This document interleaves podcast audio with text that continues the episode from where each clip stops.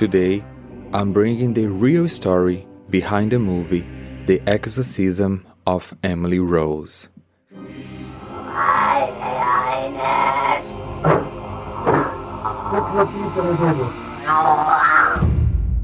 The story of Anneliese Michel.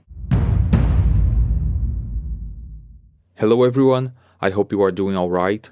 I'm Fabio Carvalho, and this is the Mystery Archive Project. Follow us on the streaming platform you are listening to now to receive notification whenever a new episode comes out.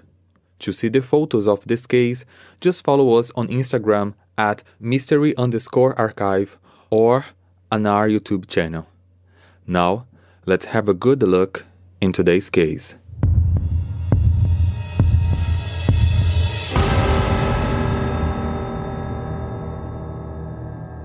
Anna Elizabeth Michel, better known as Anneliese, was born on September 21st, 1952 in Germany and had three other sisters.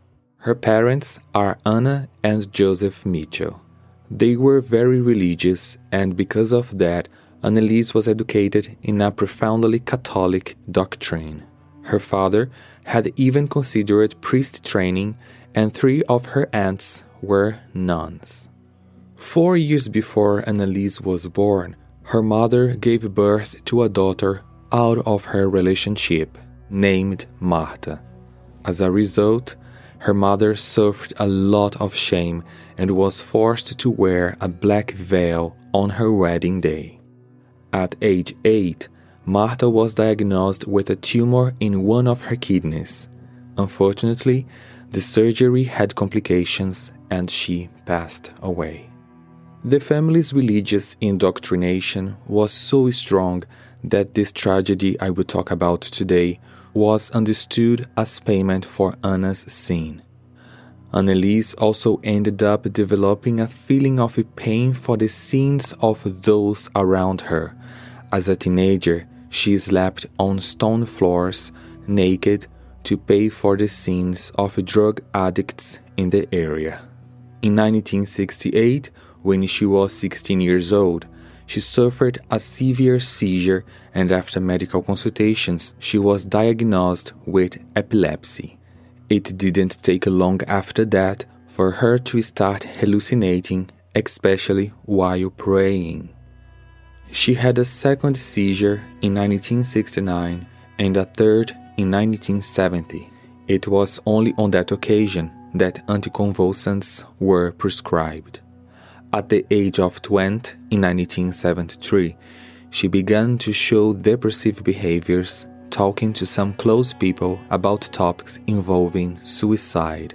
Furthermore, it was at this age that she spoke to family and friends that she saw demons in people's faces and that she also heard voices inside her head. You are doomed to death. You will rot in hell. Your life is over. Her behavior started to get weirder and weirder. What will be explained from now on are not things that she did daily. Anneliese had a normal life, but strange things happened in sporadic moments that started in 1973 and became more present over the years. She tore her clothes, sometimes walked naked around the house, she peed and pooped anywhere, ate sand, flies, spiders, dead birds, and even licked her own urine when she was thirsty. In 1974, Anneliese was admitted to a psychiatric hospital, but the treatments did not reverse any of her behaviors. She became frustrated by the medical intervention and her behavior worsened. On a pilgrimage in which Anneliese participated, accompanied by a lady, a friend of the family, she behaved in a very strange way, and this caught the attention of this person who later spoke to her parents. She said Anneliese avoided by all ways getting close to any crucifix. She did not enter any of the holy places, saying that she couldn't. At the moment of the sacred fountain, where they were supposed to drink the holy water, she once again refused to participate.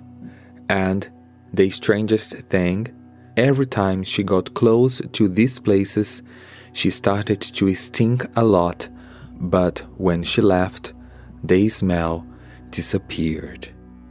Due to the religion's upbringing that surrounded her family, the attitudes she was already having, the non positive result of the medical treatments, and now with this testimony from a third party, her family members and Anneliese herself began to believe that she was possessed by demons.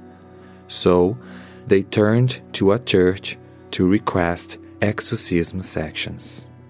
A father called Ernest Alt gave his opinion about the case and said that it seemed to be a spiritual thing, but he needed to talk to some people and would get in touch soon.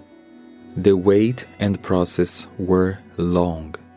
It was only in September 75 that a bishop named Joseph Stangl authorized a priest named Arnold Renz to be in charge of exorcism sections, following the guidelines of the Rituale Romanum from 1614, which is a liturgical book containing the only formal ritual for exorcism, sanctioned by the Roman Catholic Church until the end of the 20th century. Despite authorization and support by the Rituale Romano, Bishop Joseph demanded complete secrecy about the case. Father Arnold chose Father Ernest himself to accompany him and the rituals, holding the first section on the 24th of September. Between the sections, Anneliese started to eat very little and, at her own request, asked to stop with all medical treatment. The sections got heavier and heavier as the weeks went by. All rituals were recorded, and in some moments of the tapes, it's possible to identify slightly different voices.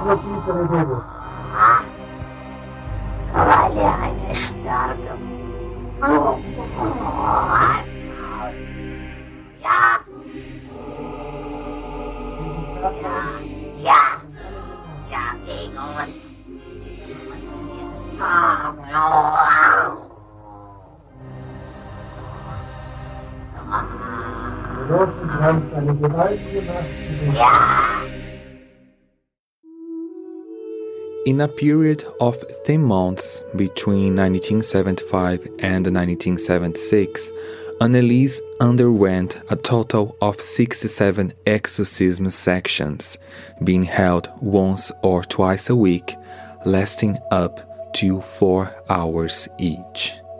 On July 1, 1976, at the age of 23, Anneliese could not sustain the sections anymore and died. The autopsy report indicated that the cause of death was malnutrition and dehydration. She was only 30 kilos, also had pneumonia, and the ligaments in her knees had torn from the more than 600 knee bends she obsessively performed during the sections. Shortly after Anneliese's death, fathers Ernest Alt and Arnold Renz communicated the death to local authorities, who immediately opened an investigation which resulted in a criminal charge of negligence. Before the trial, Anneliese's parents received a message from a nun. this nun told them that she had a vision in which Anneliese's body would still be intact, and this would be the definitive proof of the supernatural character of the events that had taken place. They asked the local authorities for permission to exhume their daughter's remains, but knowing that this argument would not be accepted, they claimed to the authorities that Anneliese had been buried in a precarious coffin. After the exhumation, everybody saw the Anneliese's body in an advanced state of decomposition. The psychiatrists who testified said that the priests had acted by doctrinal induction, which worsened the young woman's psychotic state. Because if she had been taken to the hospital and had been fed, her death would not have happened. The defense of the priests was carried out by lawyers hired by the church. The defense of Anneliese's parents was provided privately.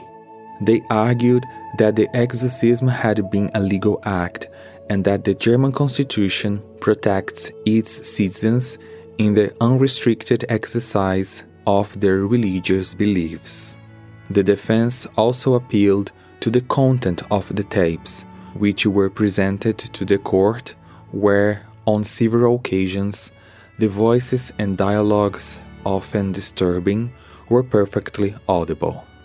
Bishop Joseph, who authorized the exorcism, was not indicted by the prosecution because of his advanced age and poor health. He died of natural causes three years later in 1979. Anneliese's parents and the two priests were found guilty of negligence. Fathers Ernest and Arnold received a three year sentence with parole on bail. But the parents, Anna and Joseph, even guilty, were not arrested, as justice understood that the loss of their daughter would be the penance for which they would pay for the rest of their lives.